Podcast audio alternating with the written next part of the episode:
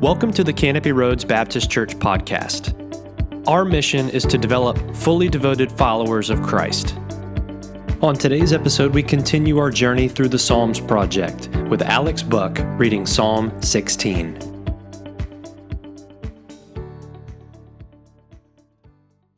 Psalm 16 Preserve me, O God, for in you I take refuge. I say to the Lord, You are my Lord. I have no good apart from you. As for the saints in the land, they are the excellent ones, in whom is all my delight.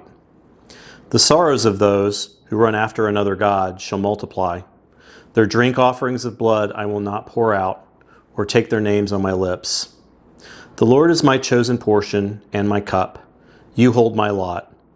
The lines have fallen for me in pleasant places.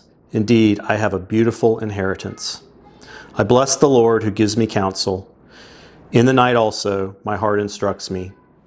I have set the Lord always before me. Because he is at my right hand, I shall not be shaken.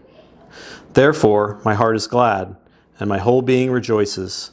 My flesh also dwells secure.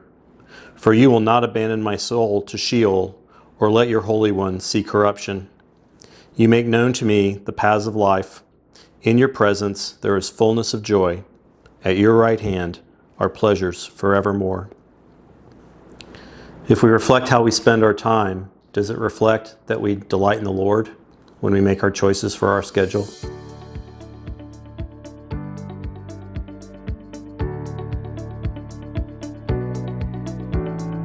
We hope this message was encouraging to you. If you would like this kind of content delivered directly to you, consider subscribing to our channel. If you'd like more information about our church, please visit us on the web at canopyroads.org.